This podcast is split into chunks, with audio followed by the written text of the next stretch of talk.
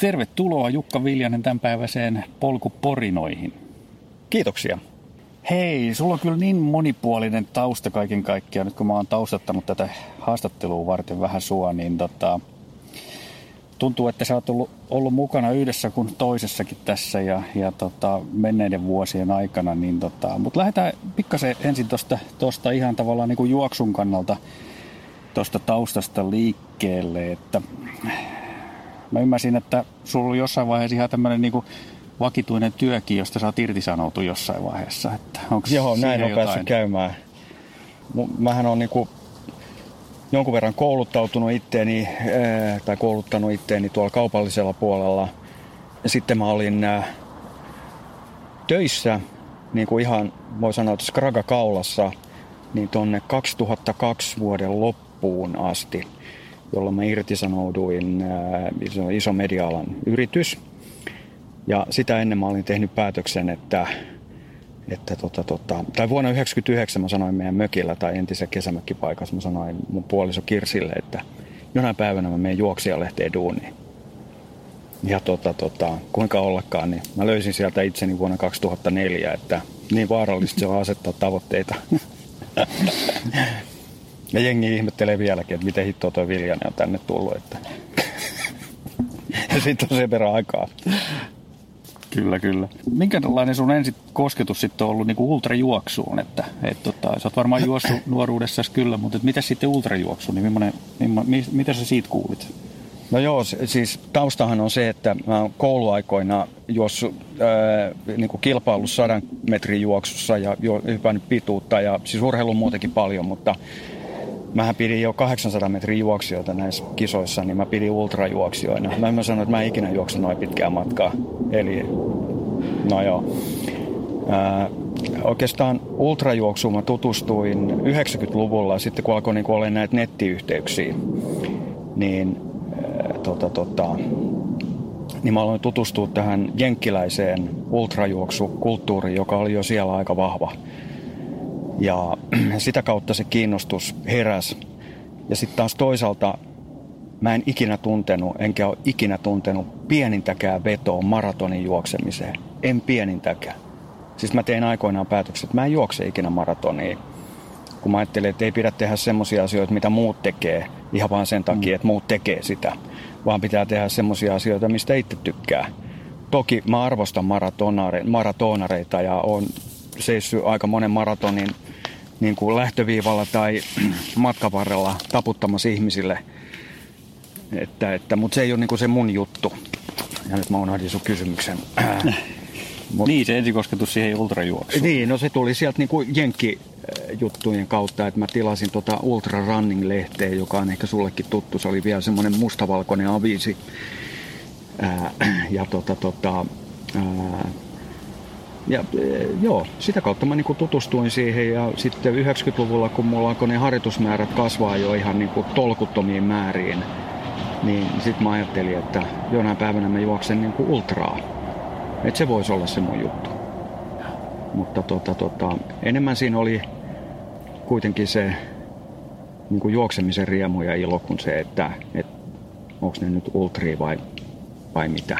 Joo. Et, Oliko siinä vaiheessa, millainen se, se skene oli Suomessa siihen aikaan, 90-luvulla? Teitä ei monta ollut silloin varmaan. 80-luvulla, siis 80 kun katsoo, lukee vanhoja juoksijalehtiä, Joo. siis, joka on perustettu vuonna 71, niin siellähän oli nämä kesäyön juoksut, vai miksi niitä sanottiin. Ja täällähän kävi siis tosi kovia nimiä, josta muuten yksi kuoli justiin. Tota, tota, tämä britti, joka kävi Suomessakin juokseen, ja nehän tikkasi ihan mielettömiä aikoja. Et tota, tota, kyllä täällä oli siis nämä Monto, mitkä ne on, Montela-veljekset? Mitkä joo, Montela-veljekset. Joo, ja olihan täällä niin kuin hemmetin kovia, siis ultrajuoksu, mutta ei, eihän siitä julkisuudessa kukaan puhunut, muu kuin juoksijalehti. Et tota, tota, toisin kuin tänä päivänä, mikä on hemmetin hyvä, että niistä, et, siis vähän väliä on jotain juttua jostain henkilöstä, jotka juoksee monta päivää tai monta kilometriä tai tuntia putkeen. Joo. Kävikö siellä Jenkeissä sitten kisaamassa jossain vaiheessa vai? vai ei, ei. Vai se oli se? ihan sellaista, se, niin kuin, se oli ihan vaan puhtaasti niin kuin, sellaista innokasta seuraamista. Eli kaikki, mitä siitä... Eli se oli vähän niin, että työhuoneen ovi kiinni ja punainen valo päälle ja sitten vaan katsoa, että mitä, mitä niin kuin Jenkeissä tapahtuu. Joo. Ja, ja, ja sitten tilas kaikkea himaan, osti kirjoja, jotka käsitteli ultrajuoksua tai ultrajuoksijoita tai siihen liittyviä juttuja. Et tota, mutta en mä huomannut, että silloin kukaan niin Suomessa niin kuin oikein kirjoitti siitä. Tai sitten mä vaan muistan sitä. Joo. Täytyy tietysti penkoa vähän näitä tuloksia myöskin, niin tota, ensimmäinen merkintö, mitä mä löysin sulta, niin, niin tota 2005 Masusta, että siellä satanen, satanen mennyt. Oli, oliko se niinku sun eka sitten niinku varsinainen ultrakisa? Oli. Se oli jännä. Mä tein semmoisen ihmiskokeilun siellä, koska silloin mä suhtauduin erittäin kielteisesti kaikkiin urheilujuomiin ja geeleihin ja tällaisia. Mä ajattelin, että mä vedän sen läpi niin kuin tämmöisillä niin kuin lihakeitoilla ja ananaksilla ja ties millä. Ja mä, mä en saanut niinku, siis mun olisi pitänyt vetää niitä urheilujuomia, geelejä ja kaikkea muuta, syödä jäätelöä ja juoda kokista ja kaikkea muuta, mutta mä olin jotenkin ehdoton se asian suhteen. Joten mulle kävi se niin kuin tietenkin hemmetin monelle muullekin on käynyt, että 80 kilsan kohdalla mulla oli energia täysin loppu. Mä muistan vielä, että mulla oli, jalat oli kuin ratapölkyt. Siis ne ei taipunut ollenkaan. Mä juoksin siis ihan suori, ihan mulla olisi ollut puujalat, niin mä juoksin sen viimeisen 20 kilsaa. Ja aina kun mä tulin siihen huoltopisteelle, mm. niin mä huusin Kirsille, että mulla oli kylmägeeliä semmoista, mitä suihkutettiin ah. polviin. Polviin sattui niin hemmetisti. Niin Kirsi suihkutti niitä ja mä juoksin siinä, koska mä en uskaltanut pysähtyä. Mä en uskaltanut pysähtyä, mutta tiesin, että, että mä en pääse enää niin kuin näillä jaloilla menee. Ja sitten niitä ylämäkiä ja alamäkiä, mitä siellä nyt on vähän, no sä tiedät, niin mm niin tota, mä muistan, että se kipu oli hirvittävää. Ja sitten mä muistin, siellä oli jotakin tuttuja katsomassa, ne nauraa ihan hysteerisesti, kun mä vedin loppukirin niillä puujaloilla. Niin. ja sitten mä juoksin noilla Skyloneilla, Naikin Skyloneilla, jotka on suunniteltu niin kuin puolimaratonille. Jotka on kuulijoille tiedoksi, niin niitä ei enää ole valmisteta, mutta ne oli mun mielestä silloin niin kuin maailman parhaat kengät. Ja ehkä just enemmän vetokengiksi ja, ja puolimaraton niin kuin kisakengiksi, niin, mutta ei ne nyt ollut ehkä ultri ihan, ihan parhaat. Et, tota, tota. Mutta nämä on, nämä on semmoisia opintomatkoja. Niin kuin silloin mä tajusin, että tämä oli niin kuin äärettömän hyvä kokemus, että niistä oppii aina ihan hitosti. Ja silloin mä ajattelin, että tämmöinen niin kuin tietty ehdottomuus, niin siitä, se pitää niin kuin karsia nyt, että, että kyllä niitä geilejä voi käyttää. Mistä se ravitsemuspuolen tämmöinen ehdottomuus oli tullut? En mä tiedä. En mä tiedä. Mä, oon, mä oon ehkä ollut aina sellainen tietty puupää vähän, että mulla on ollut tämmöisiä ehdottomia juttuja. Ne on pikkusen vähentynyt kyllä nyt ehkä vanhemmilla päivillä, mutta Noudatitko jotain tiettyä ruokavalioa siihen aikaan? Vai, vai no o, o, varmaan joo. O, oli siinä jotain sellaista, mutta mä en ollut mikään ihan fundamentaalisti, paitsi mä olin silloin noiden geeliä ja muiden suhteen. Mä ajattelin, että kyllä sitä nyt perkele mennään lihasopallakin eteenpäin. Ja mm. No ei menty. Tai mentiin puujaloilla.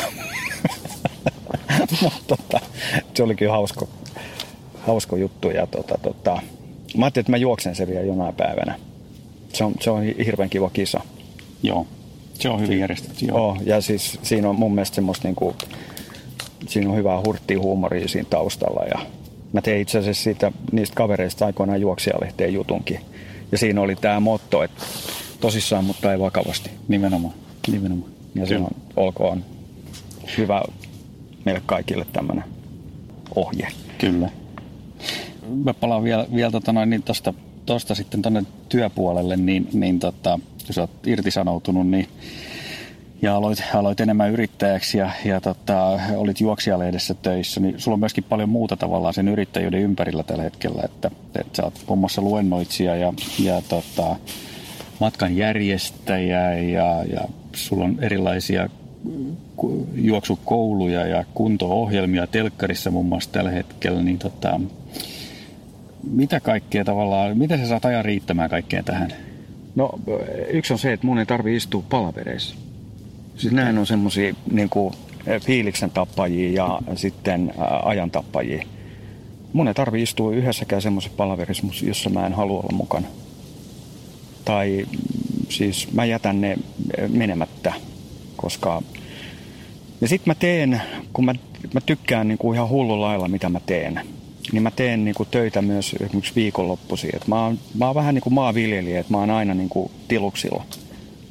Et se on se mun, niin kuin, että mä voin illalla tuossa läppärin kanssa tehdä juttuja ja aamulla kun mä herään, niin alkaa tekemään niitä ja kyllähän aikaa on. Ja enkä mä tietenkään tee niitä yksin. Että onhan mulla tuossa noin niin kuin brendejä, joiden kanssa me niitä yhdessä tehdään ja niin kuin mä tuossa sulle aikaisemminkin sanoin, niin se tekee tästä hommasta hauskaa, että sä voit niin kuin valita tavallaan ne tyypit, joiden kanssa teet duunia, jolloin siitä tulee hauskaa. Koska mun mielestä aina pitäisi olla, niin kuin, jos jotain lähdetään tekemään, niin sen pitää olla hauskaa. Okei. Okay. nyt se on niin kuin, niin kuin voi sanoa, että rule number one. Ja tekee hauskoja juttuja. Ja, ja semmosia niin kuin, että, että, no joo, kivaa pitää olla. Mm sä oot myöskin, niin kun, tai yhtenä tässä on, on tota, nämä, nämä tota sun järjestämät juoksumatkat, niin, niin tota, minkä tyyppisille henkilöille ne on niin kun, tarkoitettu? Pitääkö siellä olla sitten ultrajuoksia, että voi lähteä Jukka Viljasen hostaamalle matkalle? No tämä on oikeastaan kaikista yleisin ja toi oli hemmetin hyvä kysymys. Mä olin justiin tuossa Helsinki Running Dayssä ton Paula Vetikon kanssa niitä myymässä ja kertomassa jengille, niin, niin ei, ei todellakaan. Et mun mielestä esimerkiksi se, mitä me nyt yritetään, se Sahara, että lähdettäisiin juoksemaan sinne Saharaan, niin että se olisi niin kuin semmoinen kokonaisvaltainen juttu, että siellä juostaan joka päivä niin kuin omaan tahtiin, saa juosta 25 kilsaa päivässä, mutta jos tänään huvittaa juosta kymppi, niin hei, juokse kymppi. Sitten sä hyppäät maastoautoon ja sitten viedään leiriä tai sitten sä oot kannustamassa niitä muita, mm. jotka menee ja sulle otetaan aikaa, jos sä haluat, otetaan aikaa. Sä voit jonkun kanssa kilpailla, jos sä haluat kilpailla. Mutta sitten sä voit vaan chillailla ja juosta ja katsoa makeita dyynejä ja, ja niin kuin olla siinä hetkessä. Öö, ja jokainen etenee omaa tahtiin. Meillä on neljä maastoautoa, meillä on lääkärisiä paikalle, että jos tarvii jotain puhkasta rakkoja niin kuin oikealla tavalla tai tulee tarvii nesteytystä tai jotain muuta, niin ne hoituu sitten siellä. Se on vaan varatoimi. Ja sitten sit, sit me tutustutaan siihen paikalliseen niin kuin elämäntapaan ja elämäntyyliin, mikä siellä Saharassa on. Eli me tavataan näitä nomadeja, jotka asuu siellä, joilla on vuohia tai kameleita – ja seurataan heidän elämäntapaa, käydään pikkukylissä, ei semmoisissa paikoissa, missä myydään jotain kiinalaista krääsää, vaan että se on niin kuin Saharan alueella tehtyjä vaikka miekkoja tai puukkoja tai jotain mattoja tai jotain mm. sellaista. Ja sitten vietetään niin kuin hyvää aikaa kimpassa, tutustutaan toisiimme ja, ja joka ilta syödään hyvin ja ehkä otetaan pieni moukku punaviiniä ja sitten viimeisen iltana ehkä kaksi. Mutta tärkeintä on niin pitää hauskaa. Joo. Et se siinä on, että ja tutustua siihen aitoon niin kuin Saharaan, joka on mulle hyvin läheinen. Tämä kuulostaa paljon enemmältä kuin, kuin ihan, ihan juoksumatka. Joo, semmoiseksi se on haluttu tehdä. Ja, mutta tietenkin mä huomaan sen, että, että kun siinä kerrotaan, että mä oon isäntänä, No sitten jengi ajattelee, että no mä juoksen siellä ja sitten Viljanen juoksee niin helvetin lujaa, ettei me pysytä sen perässä. No kaikki, mikähän noista ei pidä paikkaansa, paitsi se, että mä oon isäntä. Mutta mähän on siellä palvelemassa muita. Eli mä oon siellä heittämässä jengille drinkkiä niin kuin maastoauto ikkunasta, että hei, tarvitse chipsejä, tarvitse kokista, tarvitse vettä. Ja sitten jos joku sanoo, hei, tuu juokseen mukaan, niin mä menen sitten juokseen. En mä mene sinne kilpaile kenenkään kanssa, vaan sama kuin me lähettäisiin lenkille, ei me lähdetä kilpailee hmm. toistemme kanssa todennäköisesti, vaan juttelee mukavia ja tiedätkö, Kyllä. pitää Kyllä. hauskaa. Joo, joo. Et, et, et, tota, tota, ja tämä on nyt se eh, niin kuin tavallaan se asia, jota vastaan mä tässä taistelen, että ei jengi ajattele, että ne joutuu vetää siellä niin kuin jossain polviin upottavassa hiekkadyynissä ja meikäläinen ruoskii selkää, että juoskaa. ne, on nä, ne on nähnyt näitä, näitä tota Kalaharin tota, aavikokuvia. No ne, ja, joo, ja kyllä, kyllä. Sillä taustalla lähtee miettimään sitä. Joo, joo. Et ne, ihmisillä on vaan lähtenyt tuo mielilaukalle, että Ja totuushan näissä niin kuin autiomaan tai muu ylityksissä on, että ei se matkatapa vaan vauhti. Nimenomaan. Joo. Ja sehän liittyy ultrajuoksuun myös niin kuin, ja kaikkeen siihen niin kuin hyvin voimakkaasti. Et, tota, tervetuloa vaan. Miten tota, sulla on myöskin näitä juoksukouluja, niin, niin tota, onko ne ihan niin kuin ympäri vuoden pyöriviä vai, vai tota, millaisella, millaisella niin kuin syklillä sä niitä teet? Onko niitä paljon? No mä oon toistaiseksi tehnyt vaan niin kuin yhdelle yritykselle. Eli meillä oli Alma Medialle tämmöinen Alma Media Trail Running Club. Ja mä nyt en mainosta tässä Alma Mediaan sen enempää, vaan se, että he lähti tähän niin kuin projektiin mukaan. Ja siihen liittyy taas se, että tuo Jusu Toivonen tuolta Pyhätunturilta, jonka kanssa mä olin tehnyt niin kuin yhteistyötä aiemmin tämän Grönlanti-projektin yhteydessä, ensimmäisen Grönlanti-projektin, niin, niin Jusu kertoi, että hei, me ollaan pyhälle tekemässä tämmöistä polkujuoksutapahtumaa tai tunturitapahtumaa, että tulisiko mä niin kuin mukaan siihen jollain tavalla niin kuin organisoimaan sitä. Niin, niin mä sanoin, että mä voin toimia semmoisena sparraajana. Hmm mutta en, en mä välttämättä niin kuin, pysty siihen niin kuin, niin kuin sillä tavalla sitoutumaan, kun organisaattorin pitää siihen sitoutua. Siihen löytyy sitten parempia tyyppejä. Mutta Jusun kanssa kun keskusteltiin, niin, niin sitten syntyi idea siitä, että lähdetään kouluttaa jonkun yrityksen henkilöstöä tai heidän asiakkaitaan tähän pyhän tunturijuoksutapahtumaan.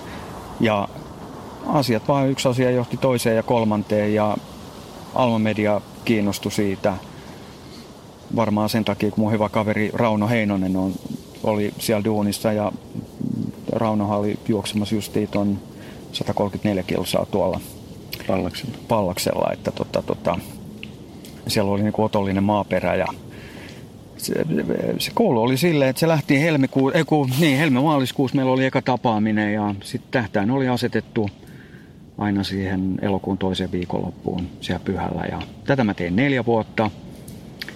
Ja nyt mä teen yhden pankin kanssa niin tämmöistä juoksu- ja hyvinvointikoulutusta. Se neljä vuotta oli niin kuin just sopiva määrä, koska siihen oli hyvä löytää uusi vetäjä, koska se oli halu, siinä piti olla niin kuin pystyä kehittämään sitä toimintaa. Hmm. Ja, ja mä en ollut oikea henkilö tekee sitä, tai tarvii oikeastaan siihen isomman organisaationkin kehittää.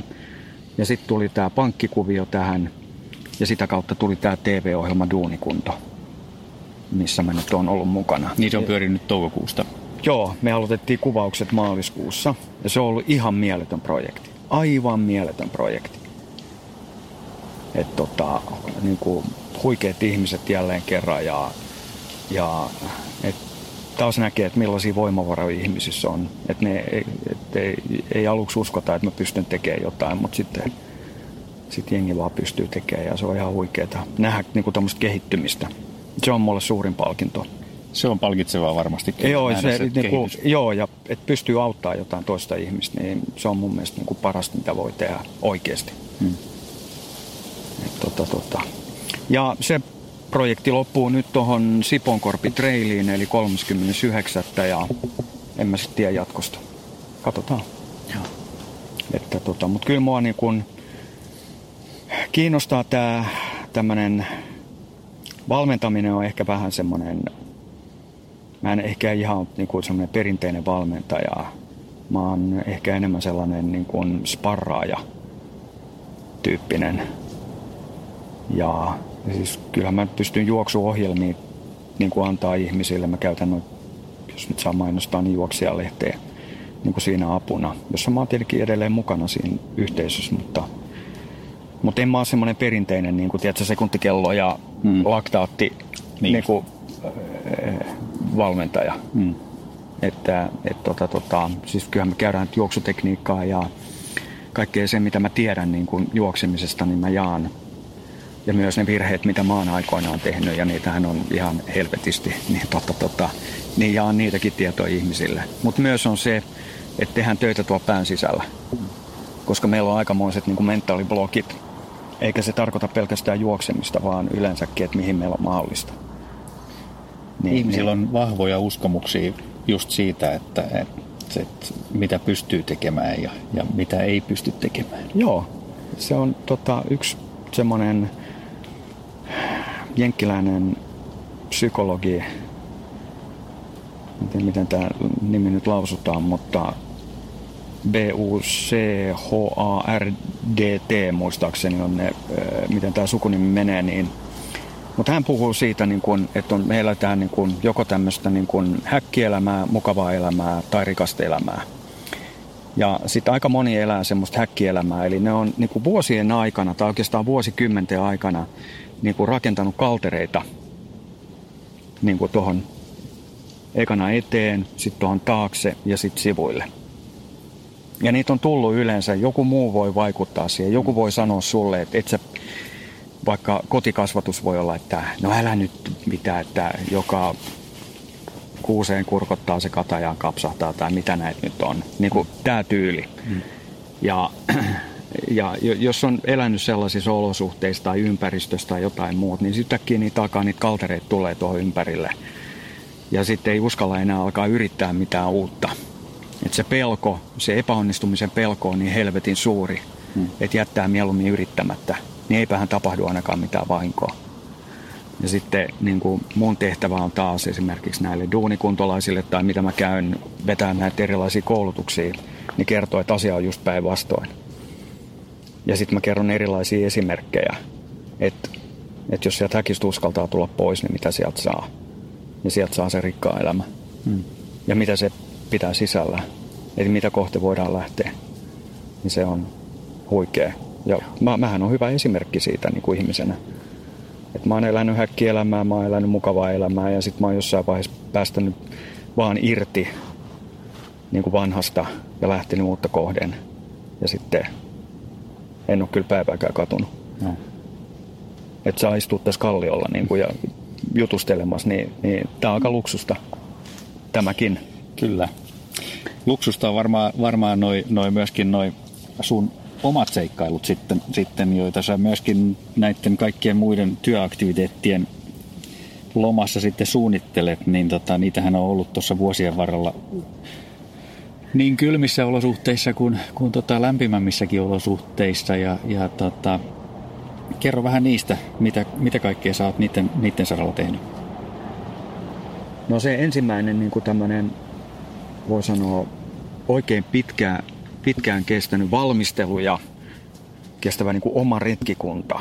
Ja sitten kun mä sanon oma retkikunta, niin se ei tarkoita sitä, että mä pistän ne niin kuin yksin pystyyn, vaan että mä oon katsonut karttapalloa maailmalta, että niin kuin, wow, Kalahari, Livingstone, hei, sinne on pakko lähteä. Ja, ja niin kuin tietämättä niin kuin mistään mitään. Ei, ei tiedä yhtään mitään. Alkaisi katsoa tarkemmin, että missä se Kalahari on. Aa, millainen se olosuhde, mutta se päätös on tullut jo. Ja, ja tota, tota, sitten alkaa vaan sellainen, niin kuin, niin kuin mä aina sanon, että se ensimmäinen askel on niin kuin hirveän tärkeä. Mm. Et esimerkiksi silloin, kun mä aloin vuonna 2009 järjestää sitä Kalaharin halkijuoksua, niin mä aloin vaan lähettelemään meilejä niin kuin eri puolille eteläiseen Afrikkaan niin kuin yrityksille, koska en mä yksin sinne voi lähteä niin reppuseläisi juokseen jonkun autiomaan halki, koska, tai työntää jotain kärryä koska sit, sit se ei ole enää juoksemista, vaan sit se on kävelyä. Ja, ja, tota, tota, ja mä muistan se Kalahari juttukin oli sellainen, että mä lähetin varmaan kymmenen eri paikkaa mailin, kuka ei vastaa. No tämä on se kohta, se ensimmäinen kuolemanlaakso, missä yleensä aika moni antaa periksi. No, en mä lähde sinne, kun ei sieltä kukaan vastaa, ei niitä kiinnostaa ja bla bla bla. Tämä on ihan kuin, niin kuin joku startup-yritys, niin kuin tämmöinen retkikunnan rakentaminen. Koska sieltä tulee koko ajan niin kuin turpaa eri suunnalta. Sä kävelet niin kuin labyrintissä ja sitten sä huomaat taas, doing, nyt sä oot niin kuin kävely johonkin seinään. Sitten sä yrität löytää takaisin, mistä lähit. Ja sitten sä vaan katsoa uutta reittiä. Ja sitten tiedät, että tuo muurin toisella puolella on niin kuin se Shangri-La, niin kuin tiedätkö, se paikka, mihin sä haluat mennä. No, toi Kalahari oli ensimmäinen kokemus siitä. Mutta mä en vaan antanut periksi ja sitten erilaisten yhteensattumien kautta niin mä löysin sieltä Botswanasta yhden firman, tota, tota, joka oli kiinnostunut. No ei mitään, joo, mä lensin ekana Etelä-Afrikkaan ja sitten ajelin siellä monta tuhatta kilometriä ympäri ämpäri ja päädyin pieneen kaupunkiin Botswanassa, jossa mä tapasin tämmöisen nahkahoususen eteläafrikkalaisen äijä, jolla oli tämmöinen firma siellä, Penduka Safaris. Ja, ja, ja mä muistan, kun me katsottiin jotain ikivanhaa Shellin karttaa, josta sanoi, että joo, toi reitti veisi Kalahari halki, että siinä menee semmoinen kuin Kalahari Highway. Kalahari Highway. Joo, se on semmoinen asfalttitie, joka on rakennettu jokunen vuosi sitten. Mä sanoin, että no ei mua nyt kauheasti kuule kiinnosta millä asfaltilla alkaa juoksea. Mä voin kyllä kotonakin juosta asfaltille. Mä haluan mennä niin kuin ihan oikein Kalahari autiomaan halki, missä on bushmanneja ja kaikkea muuta. Ja meillä oli tässä niin kuin, että miksi joku haluaa juosta niin kuin jossain hiekalla, kun sä voit juosta asfaltillakin. Niin tämän, tämän asian niin kuin työstämisessä meni jonkun verran aikaa, kun mä sanoin, että mä haluan nähdä sen oikein autiomaan. Että se on niin kuin se pointti tässä, eikä juosta mitään asfalttitietä joka olisi tietenkin ollut logistisesti paljon helpompaa. No, sitten me löydettiin reitti. Me sovittiin reitistä ja, ja no, sitten elokuussa 2010 niin siinä oli tämä Greg Maud, johon mä olin Etelämantereella tutustunut ja sitten mun puoliso Kirsi, niin me lähdettiin vetää tuhat kilometriä. No siitä meni vähän yli tuhat kilometriä, niin mentiin sen autiomaan halki. Helvetin makea juttu silloin pääsin, niin kuin, että tämä on nyt se, mitä mä haluan tehdä. Joo. Se on jättänyt lähtemättömän vaikutuksen. Ihan, ihan mielettömän. Ja jälleen kerran, niin, niin äh, nyt mä aina sanonut, että mulla on niinku veljiä ja no enimmäkseen nyt kun mä oon niillä alueilla operoin, niin mulla on aina enemmän veljiä. Mulla on yksi oikea veli, mutta mulla on nyt Kalahari-veljiä niin kuin eteläisessä Afrikassa aika monta ja niitä on, alkaa olla Saharassa ja Grönlannissa, niitä alkaa olla, niin kuin suku on kasvanut tässä nyt koska se on niin intensiivinen juttu, mitä me tehdään siellä yhdessä, että, että se ei lähde niin kuin sydämestä ikinä pois. Mm. Että se on ihan, ihan mieletöntä. Että. Otan kiinni tuosta, kun sä puhuit sitä, että ei asfalttia, mutta, mutta tota noin hiekassa, niin, niin tota, mikä sua vetää tavallaan niihin ääriolosuhteisiin? Miksi et sä, miksi et sä juokset niin kuin, niin kuin normaalit ihmiset täällä kadulla ja poluilla? Että miksi sun pitää lähteä hiekkaan tai lumeen juokseen? No sanoppa se. Mun Saharan tukitiimin pomo Patrik Säilä, joka on, no en mä nyt Patrikia lähde sen enempää kuvaamaan, mutta tota, niin, niin kutsu mua, että mä oon, mä oon aikamoinen romantikko. Ja, ja siinä on varmaan niin kuin, niin kuin osatotuus. Et kun mä oon pikkupojasta asti lukenut noita Jack Londonin kirjoja ja ää, suomalaisten näiden Krister Bootit, jotka mm, hiihtii Grönlannin halki tai oli Etelämantereella tai Alaskassa tai joka paikassa, niin tämä tietty autenttisuus kiinnostaa mua. Eli kun mennään jonnekin, niin mennään niin kuin sinne, minne, niin kuin, mennään sinne niin kuin sen alueen niin kuin ytimeen tai sydämeen. Ja, ja musta on kiva, että, että me ollaan semmoisilla alueilla, että missä ei ole ketään muita ihmisiä. Että se on vaan meidän niin kuin jengi joka on siellä. Mm. Niin se on varmaan se hiljaisuus ja rauhallisuus. Ja sä et tiedä niin kuin muusta elämänmennosta niin kuin yhtään mitään, koska ei me, ei me voida niin kuin surppailla netissä, että mitäs Hesarin nettisivulla tänään on, koska se maksaa niin kuin kymppiton. Niin kuin, et, et, ei, ei siellä niin kuin meilejäkään lueta, että joku blogipostaus ehkä tehdään ja sekin kirjoitetaan nopeasti paperille etukäteen, sitten otetaan satelliittiyhteys, sitten kauhean naputus kirjoitusvirheineen ja sitten maailmalle ja satelliitti pois, koska se on hiton kallista. Mm. Mutta et sä oot vaan niinku siellä, niinku, ja silloin mä luulen, että pääsee niinku lähemmäksi sitä omaa minänsä myös. Ja, ja pääsee niinku oikeasti keskustelemaan itsensä kanssa, että nämä, nämä niinku, että what's the meaning of life ja mikä tässä maailmassa on tärkeää ja mikä ei. Ja ne matkat on kyllä muuttanut mua ihan hullulla lailla. Onko se sitten tavallaan, että pitää niin kuin, ne ulkopuoliset ärsykkeet pitää niin kuin minimoida? Kyllä, jotta pääsee, saada jotta, kokonaan pois. Jotta ne pitää saada, itseään, joo, niin. kyllä. Ja mä muistan, kun mä olin siellä Kalaharissa esimerkiksi ensimmäinen viikko, niin mä en nähnyt niin kuin tavallaan mitään. Niin kuin, että mitä siellä niin kuin, mitä siinä ympäristössä tapahtuu. Koska mä olin vielä niin näiden neovalojen ja muiden kaikkien tämmöisten niin kuin keinotekoisten asioiden, niin kuin mun pää oli täynnä sitä mm. niin kuin moskaa. Mutta sitten mun niinku, niinku kaikki lähti päästä semmoinen kuona se viikon aikana ja sitten ne kolme, kolme puoli viikkoa, mitä siinä, tai e, hetkinen, no se mitä nyt se loppuaika oli, niin mä aloin näkee ja kuulee ihan erilaisia asioita. Alkoi niinku huomaamaan sitten kun ensimmäiset päivät on silleen, että jos sulla on jotain muita juoksemassa, niin sä juttelet niiden kanssa ihan hullu lailla. Niin kaksi ekaa päivää on semmoista hirveät naputusta, kun jengi niin juttelee koko ajan toistensa kanssa. Ja sitten yhtäkkiä sä niin kuin vetäydyt tavallaan siihen omaan maailmaan. Ja sitten sit sä niin kuin enää niin kuin ala huomaa niitä muita ihmisiä, vaan sä vetäydyt siihen suomaan. Ja alat niin kuin se ajattelu ja kaikki, niin sitten tulee hirveästi virtaa. Ja tota, tota, se on uskomaton fiilis. Ja sitähän mä kaipaan tosi paljon. Onko se haikea lähteä pois? Oh. Mutta se on hirveä tulla tänne. Siis käydä jossain isossa menas, niin se on yhtä helvettiä. No en mä se käy kyllä ikinä, mutta, mutta näin niin kuin, ja kuulla sitä valitusta ja mussutusta ja kaikkea, kun täällä on asiat niin huonosti. Ja, ja sitten kun näkee, Siis tämmöinen koskettava hetki tuli esimerkiksi, niin kuin, että voi sanoa, että köyhä antaa vähästäänkin. Me kerättiin rahaa näille tota, gebardeille.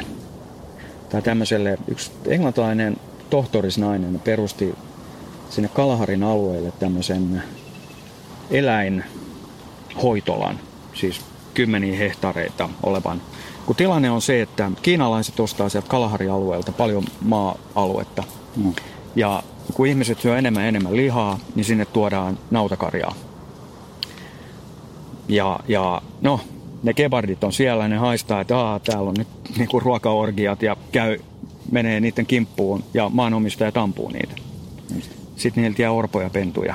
Niin tämä Rebekka, jos hyvät sekä käy, löytää ne tai hänen tiiminsä löytää ne ja tuo sinne Gaboroneen, eli Botswanan pääkaupunkiin, jonka lähettyvillä tämä tämä tota, Sanctuary on. Ja tota, tota, tämän meidän matkan tavoite oli kertoa ihmisille tästä tilanteesta ja kerätä rahaa tämmöisille koirille, jotka me ostetaan näille maatiloille. Eli ne on sellaisia hemmeti isoja paimenkoiria, joita kebardit pelkää.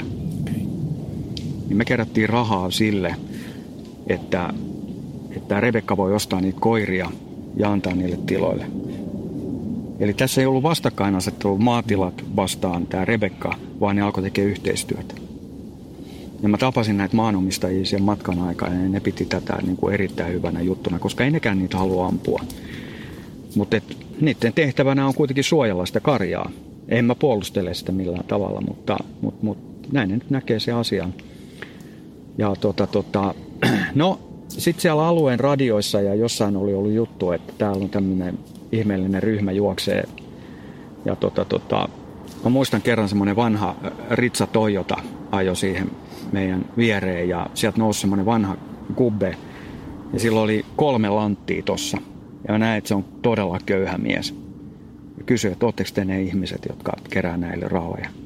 Sitten mä sanoin, että joo.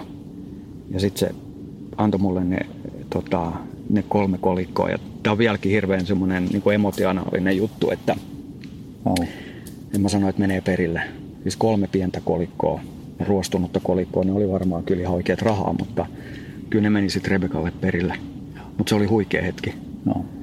Ja mä muistan se, että mä olin, niin kuin, mä olin, mä olin todella liikuttunut siinä ja sitten mä ajattelin, että nyt me tehdään oikeita asioita. Ja, ja, että tämmöisiäkin juttuja sieltä sitten saa. Hmm. Hmm tuohon liittyen tavallaan ympäristö, ympäristöasioihin liittyen, niin, niin tota, ja samalla liittyen sun seuraavaa matkaa tuonne Grönlantiin, niin, niin tota, sä suunnittelet 2019 matkaa sinne, niin sä oot myöskin sen matkan yhteydessä tavallaan yhteistyössä ton arktisen neuvoston kanssa Kyllä. ympäristöasioissa. Joo. Haluatko kertoa siitä lisää? Joo, mielellään, koska se on vähän mikä tämä mun duunikin on, tai duuni lainausmerkeissä, että että tota, mä teen sen niin kuin täysin pro bono, eli ei mitään matkakorvauksia tai no kahvit mä saan aina UMS, kun mä käyn siellä, mutta, mutta tota, tota, tässä on vähän samaa niin kuin taustaa, joka liittyy tähän, tähän Kalaharin juttuun, että, että voiko tehdä jotain hyvää asiaa samalla, kun menee tekemään tällaisen projektin, koska se tuo siihen projektiin hirveän paljon niin kuin uutta ulottuvuutta. Mm. Ja jälleen kerran, niin kuin mä sanoin, niin tutustuu mielenkiintoisiin ihmisiin. Mutta homma oli se, että, että mä kuulin e, e, vuosi sitten vähän reilu, että Suomesta on tulossa arktisen neuvoston puheenjohtajamaahan ja erään tutun avulla mä sain yhteyden tähän Aleksi Härköseen, joka on arktisen neuvoston suurlähettiläs. Ja Aleksi otti mut vastaan. Sitten meillä oli palaveri ja me todettiin, että hei, tämä on makea juttu. Tiimiydytään. Ja ää, mikä se mun duuni on, niin on kertoa niin kuin vähän tässä nyt sinulle ja kuulijoille, että vaikka maailmassa tapahtuu paljon hyviä asioita, mutta siellä tapahtuu myös niin kuin ikäviä asioita. Ja yksi liittyy näihin, näihin tota, alkuperäisasukkaiden niin kuin, ä, olosuhteisiin, eliolosuhteisiin. Kun tämä ilmasto muuttuu syystä tai toisesta, niin ä, arktisilla alueilla voimakkaammin kuin monella muulla alueella. Sitten mulla on niitä inuittikavereita siellä Grönlannissa. Niin, niin mä oon nähnyt heidän, kun mä oon käynyt niissä pikkukylissä – niin mä oon nähnyt, että miten niiden eliolosuhteet muuttuu siellä. Eli ne ei pysty enää metsästää tai kalastaa samalla tavalla kuin ne aikaisemmin on voinut tehdä mm. vuosisatojen aikana. No mitä se tarkoittaa? no se tarkoittaa sitä, että näitä pieniä kyliä uhkaa lakkautus, eli siellä ei ole enää sit kouluja tai sitten siellä ei ole enää kauppoja tai sitten siellä ei ole enää joitain sellaisia palveluja, joita me jokainen tarvii. jota ne kylät suljetaan. Ja nämä ihmiset tavallaan lainausmerkeissä pakko siirretään isompiin taajamiin. No mitä se on Grönlannissa tarkoittanut? Se on tarkoittanut sitä, että vähän samalla lailla kuin maasta, maalta muutto niin kuin Suomessa 60-luvulla, että jengi tuli niin kuin lähiöihin. Ja sitten alkoi aika isoja ongelmia, koska ihmiset oli juurettomia. No Grönlannissa tarkoittaa niin kuin massiivista alkoholin käyttöä ja siihen liittyviä ongelmia, jotka on todella isoja huumeet on erittäin iso ongelma ja prostituutio ja tämmöiset niin kuin, ei kannatettavat asiat. Ja tämä on se asia, että mä haluan kertoa ihmisille, että näillä meidän, mitä me tehdään täällä joka päivä erilaisia valintoja, niin niillä on sitten merkitystä. Niin kuin muun muassa sitten siihen, että ää, näihin että millä tavalla tämä ilmasto muuttuu. Ja sitten toinen on se, että me halutaan nostaa tällä projektilla myös näiden alkuperäisasukkaiden niin kuin tätä, puhutaan perinnetietoa, tämmöinen traditional knowledge. Eli tämän projektin yhteydessä niin tämä mun tiimihän on täysin riippuvainen näiden inuittien tietotaidosta jäätiköllä. Mm. Tämä Larsi Salu, jotka lähtee mun mukaan, ja sitten siinä on tämä suomalainen Antti Siltala, joka on mun hyvä frendi ja lähtee niin kuin siihen tukitiimin jäseneksi, niin niin tota, tota, mm, meillä on tietenkin omaa osaamista, mutta ei läheskään niin paljon sitä osaamista sieltä jäätiköltä kuin heillä on. Ja me nostetaan tämän projektin avulla myös näiden grönlantilaisten inuittien niin kuin tätä perinnetiedot asiaa niin kuin julkisuuteen. Mm. Ja sitten siinä on yhteistyö Ilmatieteen laitoksen kanssa, eli Suomen ilmatieteen laitos ja Tanskan ilmatieteen laitos. Ja me tullaan ottaa tällä tietoa, niin joitakin näytteitä sieltä jäätiköltä. Mutta ei, ei, ei tämä ole mikään tutkimusmatka. Hmm. Siis niin, että me oltaisiin teltoissa ja neljä viikkoa ja otetaan jotain jäänäytteitä. Meillä on joku pieni vempain, millä me jotain näytteitä otetaan sieltä. Ja vastavuoroisesti me saadaan Tanskan ilmatieteen laitokselta ää, sääennusteita, jotka on meille äärettömän tärkeitä niin kuin mm. selviytymisen kannalta. Koska mähän on ollut siellä kerran ja mä oon nähnyt, että millaista se voi olla, kun niin kuin helvetti pääsee irti. Niin silloin sä et, et halua olla siellä ulkona, vaan silloin sun pitää olla teltassa. Kyllä. Joo. Et, et tota, se liittyy tähän arktisen neuvoston juttuun, että mulla on tarkoitus käydä kouluissa puhumassa ja erilaisissa. Mä oon ollut muutamassa seminaarissa puhumassa ja tälleen. Joo. Joo. Mitäs tota, nämä sun omat seikkailut, mitä sä oot tehnyt niin kuin Saharassa ja Kalaharissa ja nyt Grönlannissa ja nyt Uus, Uustianti Grönlannissa, niin nämä on, nämä on valtava isoja projekteja. Oh.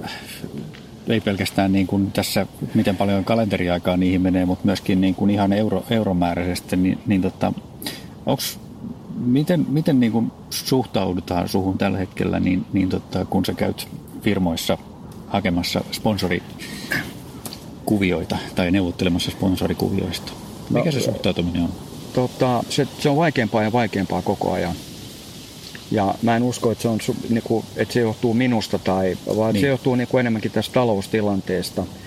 Mutta ää, kotit tuon sanan sponsori, niin mä en käytä sitä sanaa.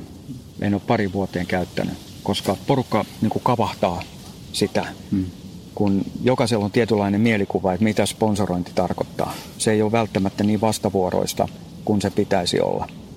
Eli se on vähän niin kuin, että lappu tuohon kylkeen tai jotain tällaista ja sit sä saat niin kuin rahaa ja sit kun, et, et, Tämä on niin kuin enemmän, tänä päivänä se on enemmän niin kuin liiketoimintajuttu, että, että esimerkiksi miten mä oon nyt yhden kumppanin kanssa, mulla ei niitä monta ole tällä hetkellä, ihan pari, pari hassua, mutta niin, niin me ollaan tehty vuosikalenteri ja mietitään, että mitä me tehdään tuon vuosineljänneksen aikana yhteen, yhdessä. Et mulla on nyt esimerkiksi sellainen ää, suomalainen ää, lääkkeitä valmistava yritys, niin mä olin puhumassa esimerkiksi apteekkareille Turussa jokin, jokin aika sitten ja kertomassa, en niinkään puhumassa niistä tuotteista, vaan, vaan se on enemmänkin, että en mä ole silleen, että no tämä pilleri tekee sitten näin hyvää ja noin hyvää. Et se, ei, se ei ole ton kaltaista, mm. vaan, vaan se on enemmänkin niin kuin, että jos he järjestää jonkun seminaarin, niin mä tuon sitten vähän toisenlaisen näkökulman johonkin asiaan, vaikka ravitsemukseen, jonka kanssa tässä ollaan nyt tekemisissä mm. niin kuin ravintolisien ja muiden kanssa. Et se, on, se on hyvin vastavuoroista ja pitää olla todella isot korvat kuunnella niitä tarpeita, ottaa asioista selvää, olla mahdollisimman luova ja miettiä koko ajan, että miten minä voin olla heille hyödyksi eikä niin, että miten ne voi olla mulle hyödyksi, koska se, se peli on hävitty siinä kohtaa. Mm. Miten sä valitset sun, sun tota, noin yhteistyökumppanin? No nyt mä oon tosi tarkka niiden kanssa, että kenen kanssa mä alan tekee, koska tämä liittyy niin kuin tähän erilaiseen niin kuin arvomaailman muutokseen, mitä on käynyt läpi tässä pari vuoden, vuosikymmenen kanssa, että, että mä oon mieluumminkin itse yhteydessä yrityksiin, joiden tuotteita tai palveluita mä itse käytän, mm. koska se ei voi olla niin kuin päälle liimattua koska se ei ole uskottavaa. Hmm. Et, et mun pitää itse niin kuin uskoa vaikkapa tähän nyt merkkiin, mikä mulla on nyt päällä. Mä hmm. sitä sano, saat itse sanoa sit, jos haluat. Mutta, Saat sanoa. No Patagonia on yksi, siis, jonka kanssa mä teen erittäin mielellään. Ja ensinnäkin se, että, että jälleen kerran, että kenen kanssa tehdään yhteistyötä. Firmaomistajat Miika ja Reetta, jotka on paljon tuolla käynyt polkujuoksukisoissa – niin ne on ihan huipputyyppejä. Suomalaisia yrittäjiä, joita mä arvostan niin kuin ihmisinä erittäin korkealle. Ja niiden kanssa on niin kuin kiva tehdä duunia. Ja sitten toisekseen, niin he edustaa hyviä tuotteita. Eli Patagonia on sellainen, mä oon aikoinaan lukenut sen kirjan, tämän Ivon Shurnadin. Mä ostin sen ensipainoksen, tämä Let My People Go Surfing. Mä tiedä, onko lukenut sitä? En ole lukenut. Se on loistava kirja.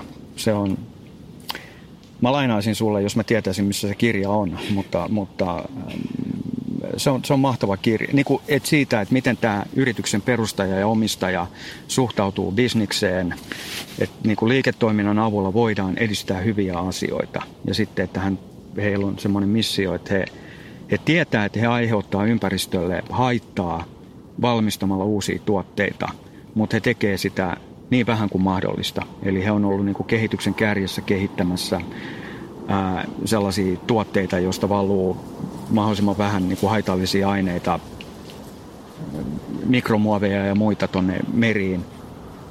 Ää, kehittänyt luomupuuvillan käyttöä ja kaikkea tällaista. Ja sitten, eli, eli tämän yrityksen filosofia kiehtoo mua aika paljon ja sen takia mä oon niin kuin, niin kuin tosi onnessa, että mä voin tehdä niin kuin Suomen maahantuojan kanssa yhteistyötä. Toinen on varmaan se, että noilla sun extreme-reissuilla niin ei voi ottaa ihan minkälaisia varusteita ei, tahansa mukaan, ei. että niihin pitää niin kuin kyllä olla sataprosenttinen luotto. Kyllä, sä oot, sä oot tasan oikeassa. Et, niin kuin mä oon sanonut aina, että, että vain paras kelpaa. Ja sitten toisekseen, niin mulla on esimerkiksi nyt, kun näistä brändeistä puhutaan, niin, niin mä jatkan yhteistyötä tämmöisen Panasonic Toughbookin kanssa – No, se on kallis tietokone, mutta mulla on ollut se tietokone kahdeksan vuotta. Mm. Kuinka moni tietokone kestää kahdeksan vuotta niissä olosuhteissa, missä mä oon käynyt? Ja still running, niin kuin äsken kun me nähtiin tuossa parkkiksella, niin Joo. se oli mulla käytössä edelleen.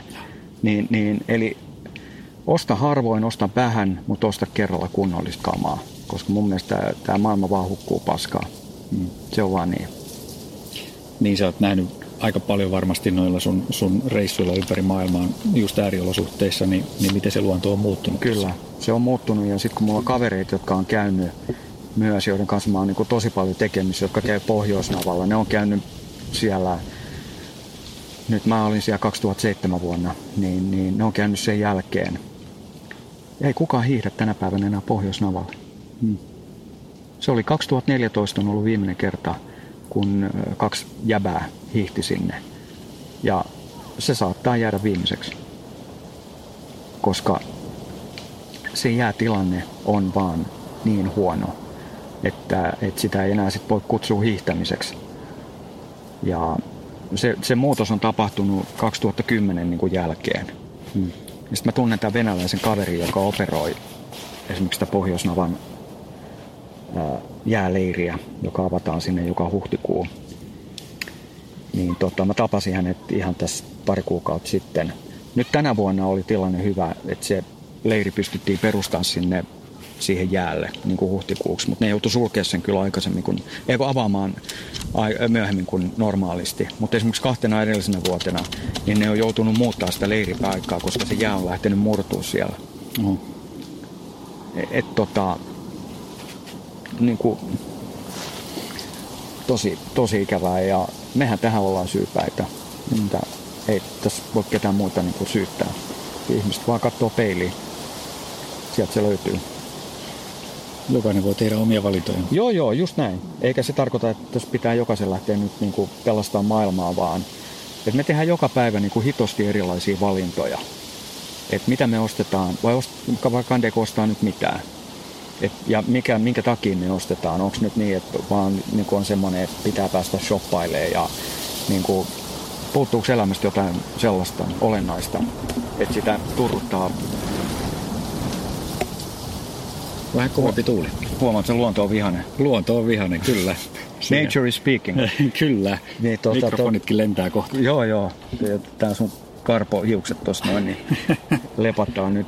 Joo, niin, niin, niin. Mut kyllä, et kyllä näistä asioista mulle tullut niin tämä ympäristö ja nämä, niin, niin, niin, ja haluaa sitä suojella. Ja kun juoksee poluilla paljon itse ja, ja niin kuin, että meilläkin on tässä, niin kuin, nyt me ollaan Nuuksiossa ja sä treenaat täällä paljon. Mä juoksen Espoon keskus, joo, ja sitten keskuspuistossa, joka on hieno mutta sitä koko ajan on semmoisia paineita, sitä niin kuin koko ajan halutaan nakertaa näitä mm. alueita niin kuin sieltä pikkusen ja tuolta pikkusen. Ja se on hirveä uhka niin kuin koko ajan. Tää, kun Kyllä. meidän pitää saada vaan koko ajan lisää, lisää, lisää, lisää kaikkea. Ja ei, ei, ei, tää, tää ei vaan kestä tää. Kyllä. Hei, siirrytään vielä tota, noin, niin, noista sun seikkailusta, niin, niin tota, tullaan niihin hetken päästä takaisin, mutta ää, yksi mikä mua kiinnostaa, mistä mä olisin halunnut jutella vielä, niin, niin tota, on tuosta kirjoittamisesta. Mm. Sä tunnut olevan aika intohimoinen kirjoittaja ja, ja tota, sulla on ensinnäkin pari kirjaa, mitä sä oot kirjoittanut, mutta sitten toiseksi, niin, niin tota, sä oot pitänyt yli kahdeksan vuotta blogia. Joo. Ja mitä mä selasin sitä, sitä mäkin olen lukenut sitä paljon ja, ja tota noin, niin pisti silmään tuossa tota, joku aika sitten, niin olisi 2600 blogipostausta kaiken kaikkiaan. Sä kirjoitat käytännössä niin kuin joka päivä. Joskus siihen. kaksikin. Joskus kaksikin. Niin tota, no, tavallaan se, mikä, mikä sua kiehtoo siinä kirjoittamisessa? Ei pelkästään blogissa, mutta, mutta tota, kirjoissa. No se kirjahommahan lähti silleen, että Juha Hietanen, Ylen aamu-TVn toimittaja, se oli yksi juoksijalehden tilaisuus, mihin oltiin Juha kutsuttu. Juostiin Cooperia tuolla Stadikalla. Meillä oli toimisto silloin Olympiastadionilla ja sitten Juha eli Hietsu sen tilaisuuden lopuksi, niin kun hän oli tietoinen tästä mun tulevasta Sahara-projektista, niin, niin kysyi, että hei Jukka, että onko kukaan ikinä sanonut puhunut sulle kirjaprojektista ja mä olin itse asiassa puhunut siitä yhden kustantajan kanssa jo, mutta sitten mä ajattelin, että en mä sitä rupea itse kirjoittaa. Että se vie, kirjoittaminen vie hitosti aikaa. Mm. Siis tuommoinen blogikirjoitus, se voi syntyä viides minuutista tai mm, jotain kyllä. tällaista, että sä vaan niin heittelet sinne, roiskaset jotain, mutta sitten kun sä alet kirjoittaa kirjaa, niin se on ihan toinen juttu. No sitten mä ajattelin, että he, hetkinen, Juha Hietanen ehdottaa mulle tämmöistä niin tunnettu toimittaja. Sitten mä sanoin heti, että jes, jos sä oot kiinnostunut, niin aletaan tekemään. Ja me tehtiin sitä puolitoista vuotta ainakin sitä kirjaa. Niin kuin istuttiin tälleen niin kuin nyt kalliolla mm. ja juotiin kahvia ja juteltiin mm. todella paljon. Ja eli hän kirjoitti sen. Mulla ei mitään osuutta siihen kirjaan muuten kuin, että mä oon kertonut ne tarinat ja antanut niitä valokuvia käyttöön. Et se on niinku Hiatsun taidonnäytö, koska musta se on tosi hyvin kirjoitettu kirja. Mutta se, se on siis, menee Hiatsun piikkiin. No sitten tämä toinen kirja, tämä Asennetta peliin kirja, niin sen mä tein tämän Arno Seiron kanssa, joka on Hesarin free-toimittaja niin urheilupuolella. Ja Arno on tutustunut tavallaan myös Juoksijalehden kautta aikoinaan ja, ja niin kuin ystävystynyt hänen kanssaan. Niin, niin se on niin kuin semmoinen motivaatiokirja enemmänkin. Semmoinen hyvin helppolukuinen ja niin kuin rautalankaversio. Ja tota, tota, mutta siinä mun kirjoitusosuus oli sitten taas jo joku ehkä 70-80 prosenttia. Mutta mä huomasin sen, että kuinka paljon siihen pitää pistää aikaa, että jos sä kirjoitat niin kuin isolle yleisölle. Mm. Ja sitten sit niin kuin, jotta pystyy viemään näitä muita asioita eteenpäin, niin nyt esimerkiksi ei aika riitä sen kaltaiseen juttuun. Mm. Et tota, mutta mä aikoinaan kirjoitin myös juoksijalehteen niin kuin 2007-2010 välisenä aikana. Niin mäkin, mä oon silloin kirjoittanut sinne aika paljon. Ja. Mutta sitten taas kun alkoi tulee, siinä vaiheessa kun alkoi tulee näitä retkikuntakuvioita, niin sitten sit me vaan sovittiin, että mä en jatka enää kirjoittamista, vaan mä teen muita juttuja sinne. Kyllä. Onko nämä tavallaan toteuttanut niitä, niitä ajatuksia tai unelmia, mitä sulla on ollut siitä kirjoittamisesta? Että onko ne vastannut, vastannut niitä, mitä sulla oli aikaisemmin ennen kirjoittamista? No ei mulla ollut, kun mä, mä kotin enemmänkin ne semmoisena seikkailuina, että tota, koska semmoisena vain, että ne on mielenkiintoisia projekteja. Mm. Että, ja mä voin sanoa tästä niin kuin kun puhutaan aina, että kuinka taiteilijat ja kirjailijat on köyhiä, niin mä ymmärrän kyllä se hemmeti hyvin, koska ää, viimeisin kirjoittajapalkkio, jonka mä oon saanut kustantajalta, niin oli ehkä 3 euroa 23 senttiä tai jotain tällaista. Et tota, me Arnon kanssa mietittiin, että ollaankohan me saatu edes kaikki ne kahvirahat, mitkä me pistettiin Tapiolan Stokkalle esimerkiksi. Me istuttiin siellä paljon ja me valittiin se paikka, koska siellä oli ilmainen santsikuppi niin, tota, tota, niin me olla, ehkä ollaan saatu kahvirahaa, mutta ei bensarahoja. Et ihan, niin kuin, niitä odotellessa. Niitä odotellessa. Et, et, tota, tota, ja, ja, et, et, mä oon siis niin kuin marjoja tai pulloja keräämällä niin kuin, tiennyt paljon enemmän, mutta tuo on ollut paljon hauskempaa. Joo. Ja myöskin semmoista tiedon jakamista sitten kyllä. Niin, ja äh, ei pelkästään jakamista, vaan myös oman tiedon niin kuin prosessointiin. Mm. Että aina kun sä kirjoitat, niin kuin, mä en puhu noista blogikirjoituksista, vaan, vaan siis yleensä, niin sä joudut niin kuin miettimään asioita. Pohtimaan, hakee äh, tietoa muualta ja kyseenalaistamaan sitä omaa tietoa versus näihin muihin juttuihin, että – et se on, mä sanoin, että se on semmoinen niin kuin, se on semmoinen hieno henkinen retki, hmm. myös oman pään sisään.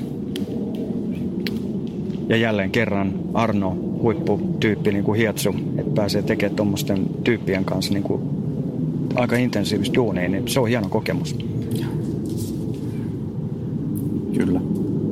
Et, tota, joo, mennään tota noin, niin vielä, vielä takaisin. Toi oli tuommoinen sivuhyppy. Mä itse olen kiinnostunut tuosta kirjoittamisesta, niin, niin tota, mutta että palataan vielä niihin, niihin tota, sun omiin, omiin tota, juoksuihin ja, ja seikkailuihin, niin tota, sä oot käynyt paljon ulkomailla, niin, niin tota, miten sä vertaat sitä suhtautumista niin ultrajuoksijaan? Tai millaista se suhtautuminen on ultrajuoksijaan ulkomailla? Sä sanoit silloin, silloin Kalahari-projektin alussa, että ei tullut paljon viesteihin vastausta. Mutta mitä sitten siellä paikan päällä, kun sä meet, meet niissä pienissä pienissä kylissä siellä, niin Todella kat- ne Todella pitkään sua? katsoo erittäin pitkään. Mutta siinä tuli tämmöinen Forest Gump-ilmiö myös. Eli tota, no niitä tuli kaksi itse asiassa ja niitä on tullut. No tämä toinen liittyy ihmisiin. Eli kun me juostiin joidenkin pienten kylien halki, niin yhtäkkiä me huomattiin, että jengi rupeaa seuraamaan meitä. Että yhtäkkiä meillä on niinku panilauma, mutta se, siinä on niinku kymmenen ihmistä, lapsia. Ja sitten siellä oli, miehet ei ikinä juossut, mutta naiset juoksi meidän perässä. Okei. Okay. Ja mä en ota tätä nyt minä vetovoimatekijänä, niin kuin, että et, et, et me oltiin Gregin kanssa niin charmikkaita, että naiset lähti juokseen meidän perään. Et, et, et, et, ei ollut se, vaan ihmiset oli iloisia ja onnellisia, että me tultiin siitä, kun ne ottaa niin kuin ilo irti pienistäkin asioista. No sitten jos muutama länkkäri menee juokseen siitä ohi, niin ne lähtee ihan onnessaan juokseen. Ja sitten me juteltiin ja heitettiin ylävitosia ja kaikkea tällaisia ää, siinä. Ja tota, tota, no sitten toinen Forest Gump-ilmiö liittyy siihen, että, että kyllä mulla on ollut niinku tuhansia ja tuhansia seuraajia, mutta ne on ollut kärpäsiä. Siis mä sanoin, että, että silloin kun mä juoksin Sahara halki, niin, niin kun ei, ei, ei niinku suihkuun päässyt niinku about kuukauteen. Ja sä tiedät, kun sä joka päivä vasel, vale, valelet itsesi niin vaseliinit, vedät tonne haaroihin ja ties minne hanuriin, että ettei hanuri tulehdu ja, ja äh, kaikkea tollasta. Ja tukka on semmoinen rasta niin kuin möykky tuolla pään päällä ja sit sä oot niin kuin ihan hiek, kun hiekkaa lentää koko ajan. Niin tota, no kärpäsethän innostuu tuommoisesta niin kuin juoksevasta paskakasasta. Niin kuin, ja ja sitten sit mua ei päästetty enää autoon. Niin kuin se Jusset, mun kaveri, niin se sanoi, että sä jumalattu tähän hänen autoon, että siellä on tuhat kärpästä heti auto täynnä, että ne ei pääse niistä eroon ja se oli pieni ongelma siinä. Ky- kyllä mä sanoin, että, että on monenlaista tämmöistä Forest Gump-ilmiötä, että Onko se törmännyt siihen Suomessa sitten? Millainen suhtautuminen Suomessa ultrajuoksia? Me ei, vähän ei, ihan, ihan tota, mun mielestä täällä niin kuin, Suomessahan arvostetaan kestävyysjuoksua tosi paljon. Et sen mä oon huomannut. Ja, ja onhan se niin, että, että kyllähän meitä niin sanottu, tai siis tämmöisiä niin kuin ultrapitkien matkojen juoksijoita pidetään niin kuin todella outoina. Mm. Mutta silleen positiivisella tavalla niin kuin outoina. Et mä oon saanut siis pelkkää niin kuin positiivista ja mun mielestä niin kuin ihmiset on ollut hirveän kannustavia ja kaikkea sellaista ja kauhean uteliaita ihmiset. Sitten kun on ollut jollain näillä reissuilla ja sitten on ollut julkisuudessa, niin ihmiset tulee kysyä tosi paljon. Mm. Niin kuin ihan ventovieraat niin kuin jossain kaupan kassalla.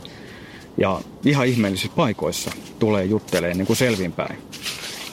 Ja, ja e, sitten kun tapaa tuolla luennolla paljon ihmisiä, niin ne on tosi kiinnostuneita.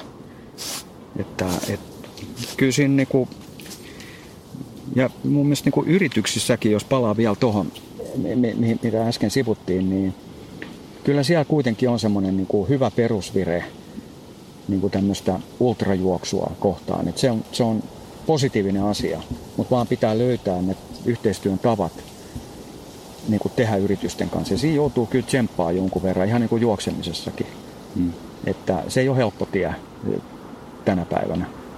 Ei, en nyt sano, että se ikinä on ollut helppoa, mutta joka vuosi vaikeampaa. Mm. Vielä ehkä palaa lähtöruutuun tässä, mutta tota noin, niin, miksi sä lähdit juoksemaan? Mitä se juoksu sulle antaa? Miten se valikoitu? No, mä oon, mä oon sellaisesta perheestä, siis mä oon 60-luvulla syntynyt ja mun molemmat vanhemmat, siis isä ja äiti, on ollut juoksijoita. Ja urheilullisia ihmisiä. Ja mä kävin esimerkiksi pikkupoikana Paijan kanssa lenkillä. Siis mä muistan ne oranssit karhukengät hyvin. Jo, ne ei ollut mun kengät, koska silloinhan pikkupojat tai nassikat juoksi nappulakengillä tai mitä nyt sattuu olemaan, retukengät tai sä vaan nyt juoksit millä kengillä, eihän niitä nyt ollut, niin kuin nyt himassa on sadat, sata paria. Mähän on tämmönen Espoon Imelda Markos, niin juostiin niillä kengillä, mitä nyt sattuu olemaan. Ja mä tykkäsin niin kuin juosta. Mä kävin isän kanssa juokseen, mutta sitten niin kuin kotona täällä Espoossa, ja sitten mökillä tuossa Länsi-Uudellamaalla. Ja meillähän oli semmoinen, seuralehdessä oli juttu tuossa joku aika sitten, Antero Raivuori kirjoitti, jossa hän oli napannut tuosta seikkailujuoksijakirjasta semmoisen otoksen, että, että meillä Landella, niin meillä oli saunalenkki. Että jos meillä oli vieraita, niin ne tuli saunalenkille mukaan. Ne juoksi sitten planelipaita päällä ja terveenit jalassa ja jotkut... Mitä, no, mitä niillä nyt oli jalassa ja juostiin saunalenkki. Ja sitten mentiin saunaan ja sitten pelattiin vesipalloa tota, järvessä ja, ja me niin urheiltiin koko ajan. Et sieltä se varmaan on tullut se mun into juoksemiseen. Sitten mä juoksin pallon perässä tosi paljon ja, ja pelasin lätkää ja korista vähän tuommoista kamppailujuttuakin jossain vaiheessa. Ja sitten opiskeluaikana niin mä aloin uudestaan niin juoksee oikein paljon, kun mun piti saada vähän ryhtiä elämään. Kun mä olin kova järjestää kaikki juhlia sun muita. Et musta on ollut tämmöinen organisaattori elänyt aina. Mutta se on ilmennyt niin kuin eri tavoilla. Mutta mun piti järjestää niin kuin kaupungin parhaat bileet aina ja mutta sitten mä totesin, että nämä opiskelut, mä oon vielä 50 täällä, että niin mä sain ryhtiin niin kuin elämääni ää, sillä, että mä aloin juoksee paljon niin kuin joka päivä. Ja se toi semmoisen tietynlaisen kurinalaisuuden ja niin kuin ryhdin siihen, että niin kuin tekemiseen. Et tota, se auttoi mua niin valmistumaan. Mutta se siinä vaiheessa kuitenkin valikoitu tai juoksu eikä esimerkiksi ne palloilulajit, mitä sä joo, aikaisemmin harrastaa. Joo, kyllä mä tota, ja Mä luulen, että musta löytyy kuitenkin, vaikka mä oon aika sosiaalinen tyyppi, niin musta tietyllä tavalla löytyy myös se yksinäinen susi. Eli mä tykkään niin kuin jolkotella yksin tuon mettässä. Ja se liittyy varmaan vähän samaan kuin tähän, niin kuin, että miksi mä lähden autiomaihin tai tämmöisiin niin kuin NS-karuihin olosuhteisiin, missä ei asu ketään.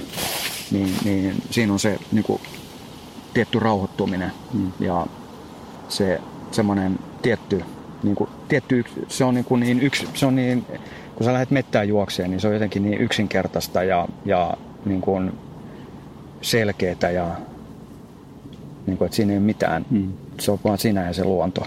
Niin se on, se on niin kuin, en mä tiedä, varmaan sitä kokisi vaelluksella ja oon mä niitäkin tehnyt, mutta joo.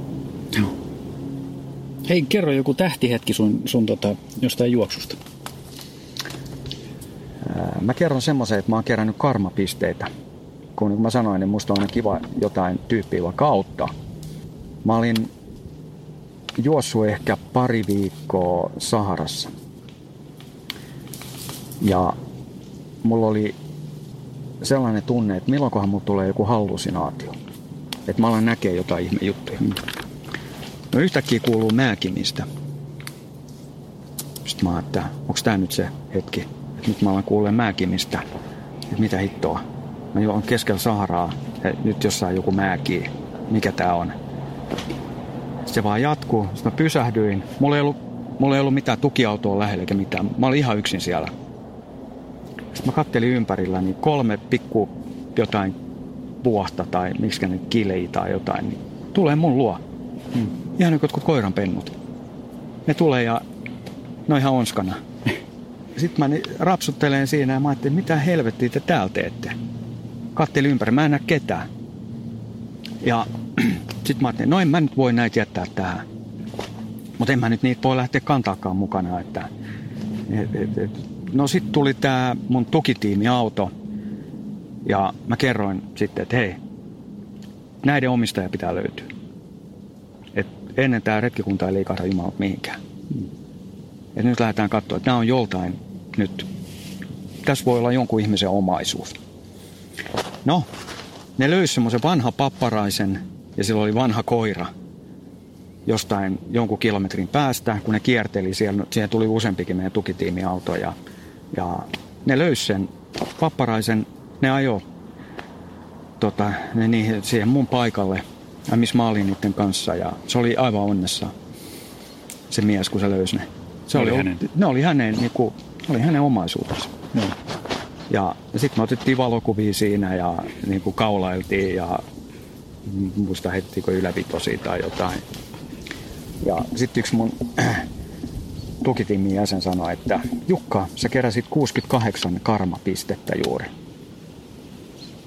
No en mä tiedä, miten hän päätyi tämmöiseen lukuun, mutta hän heitti mulle 68 karmapistettä. Niin musta se oli, niinku, se oli hieno hetki. Et tota, tota, niin kuin mä sanoin, niin, niin tuossa, tai yritin ainakin sanoa, että e, ei se se, siis se juoksu on hirveän tärkeä, mutta että, että se matka niin kuin siihen alkupisteeseen, että mitä tapahtuu nyt esimerkiksi ennen ensi kevättä niin kuin liittyen tähän Grönlanti-projektiin, niin se on jo niin kuin huikea kuvio. Koska me käydään nyt lokakuussa Grönlannissa tapaa kavereita ja sitten siihen liittyy niin paljon juttuja, mitä mä en tiedä. Ja sitten se itse juoksuukin liittyy niin paljon, mitä ei etukäteen voi edes kuvitella. Mutta se, että, että kun siellä tapahtuu just tämän kaltaisia juttuja, jotka niin kuin rikastuttaa elämää ihan mielettömästi. Tämmöiset pienet kohtaamiset hmm. joidenkin tyyppien kanssa, jotka jää niin kuin lähtemättömästi elämään. Tai se mies niillä kolmella kolikoilla. Niin ne on niin kuin huikeat hmm. hommia. Ja täm, sä et voi ostaa tämmöisiä mistään niin kuin tietyllä tavalla. Vaan sun pitää mennä niin kuin kohti vaan näitä, että sä tapaat tämmöisiä huikeita niin kuin tyyppejä tai tilanteita. Niin, niitä on kiva sitten joskus pohdiskella. Joo. Eli se ei, ole, se ei ole selkeästikään tavallaan se muutama viikko, mikä vietetään siellä, siellä paikan päällä siinä juoksussa tai, tai vastaavassa, vaan se on jo se kaksi edellistä vuotta, mitkä on vietetty sen suunnittelussa. Kyllä, joo. Ja sitten mullahan on nyt yksi aavikkojuttu, jota mä oon nyt syksystä alkaa, syksy kun tulee, niin on neljä vuotta jo suunnitellut. Mä oon yhdellä alueella käynyt viisi kertaa. Mä en nyt kerro sitä, mikä se on, mutta ja mä oon sitä yhdessä ulkoministeriön ja tämän kohdealueen suurlähettilän kanssa, josta on tullut mun hemmetin hyvä kaveri. Sitten meistä on tullut todella hyvät kaverit. Ja hän on sanonut mulle, että Jukka, kukaan ei usko, mihin kaikkiin juttuihin me ollaan törmätty ja mitä me ollaan koettu tämän neljän vuoden aikana. Hän oli just kesälomalla Suomessa, tämä suurlähettiläs. Ja sitten mä mietin sitä, että se saattaa nyt toteutua joulukuussa. Se on ainoa aikaikkuna, joka sopii mulle. Tai sitten vuoden kuluttua niin kuin jouluviiva, sanotaan nyt helmikuu. Niin, niin. Jälleen kerran. Mä oon kokenut tämän neljän vuoden aikana, kun mä oon käynyt siellä monia kertoja, niin mä oon kokenut jotain sellaista, vaikka tämä itse juoksu ei ikinä toteutuisi, niin, niin mä oon niin aikamoinen miljonääri mm, sen suhteen, että mä oon saanut sieltä hyviä ystäviä. Ja sitten tämän suurlähettilään, että me, meistä on tullut tosi läheisiä kavereita. Niin tota, niillä on mulle iso merkitys. Mutta on se tietenkin hirveän kiva mennä sitten juokseen ja tehdä se homma. Mutta välillä tuntuu, että tämä juokseminen siellä on jo lomaa verrattuna siihen, että mitä kaikkea joutuu tekemään, kun pääsee organit. Että nyt päästään niin kuin lomalle. Hmm. Et, et välillä se tuntuu vähän siltäkin. Mutta nämä on niin valtavia nämä sun projektit, että, että nämä, nämä niin kuin vaatii ihan, ihan huikean taustatyön ja, ja, ja tekemisen ja, ja tavallaan tietoa pitää saada siitä kohdemaasta niin paljon, että ylipäätään niin kuin turvallisuusasioista jo ja luvista ja muista, että, että ne on valtavia projekteja. Joo, vähän... tämä edellä mainittu projekti on just, niin kuin mulla on kaksi kertaa ollut jo lupa käsissä, mutta se on viety molemmin kerroin pois, eikä ole kerrottu mikä se syy on. Mutta että mä oon ajatellut, että hei, asiat ei mene aina niin kuin haluat ja tämä elämä pyöri mun napan ympärillä, vaan me ei vaan anneta periksi. Kyllä se sieltä tulee. Ja näissä on niin kuin suuri osa näistä e- ennakkotöistä niin, niin liittyy siis tämän rahoituksen järjestämiseen. Ja mä en ole ikinä vielä onnistunut kerään niin paljon rahaa, että, että nämä kulut olisi niin kuin katettu, vaan sitten ne, sit ne on niin kuin syödään tonnikalaa ja spagettia, niin, niin kyllä se sitten siitä lähtee. Ja, ja ää, toinen, mikä on tämä turvallisuus ja riskien hallinta, niin se on iso juttu. Mm. Eli siihen, siihen pitää käyttää niin kuin ihan mielettömästi aikaa. Et sanotaan, että Saharas meillä oli me 12 vai 14 sotilasta turvaamassa, sillä oli nyt ainakin 400-500 kilometriä enemmänkin varmaan 600 kilometrin kaistalle semmoista niin Al-Qaida-aluetta. Al-Qaida oli silloin tosi vahva. Se oli just arabikevään jälkeen, tai niissä kuohuissa, kun mä menin, niin, niin tota, että sä saat niin kuin 14 sotilasta tulle mukaan. jolloin niin kuin kallasnikovit koko ajan handussa, niin, niin se joutuu tekemään pirusti hommia. Mutta sitten taas, että jos ei niitä tee, niin samaan aikaan Malissa oli, tai 2011 12, niin oli Malissa yksi ruotsalainen, joka kidnappattiin by Al-Qaida, ja hän pääsi just vapaaksi joku aika sitten. Mm. Ja näin olisi käynyt meille. Mm. Ihan saletisti. Kannattaa muutama tunti käyttää tuohon aiheeseen. Kyllä, kyllä. Hei, vielä lopuksi totta noin, niin kaikki nämä, mitä sä oot tehnyt ja teet ja suunnittelet, niin tota, mitäs unelmia sulla on vielä tulevaisuuden varalta? Mitä sä vielä haluaisit? Ei tarvitse paljastaa mitään, ei, mitään ei mitä mulla, halua, siis, mutta... Mä, mä haluan jatkaa vaan sillä tiellä, millä mä nyt oon. Hmm. Eli näiden niin kuin, erilaisten niin kuin, omien unelmien täyttämistä eri tavoin.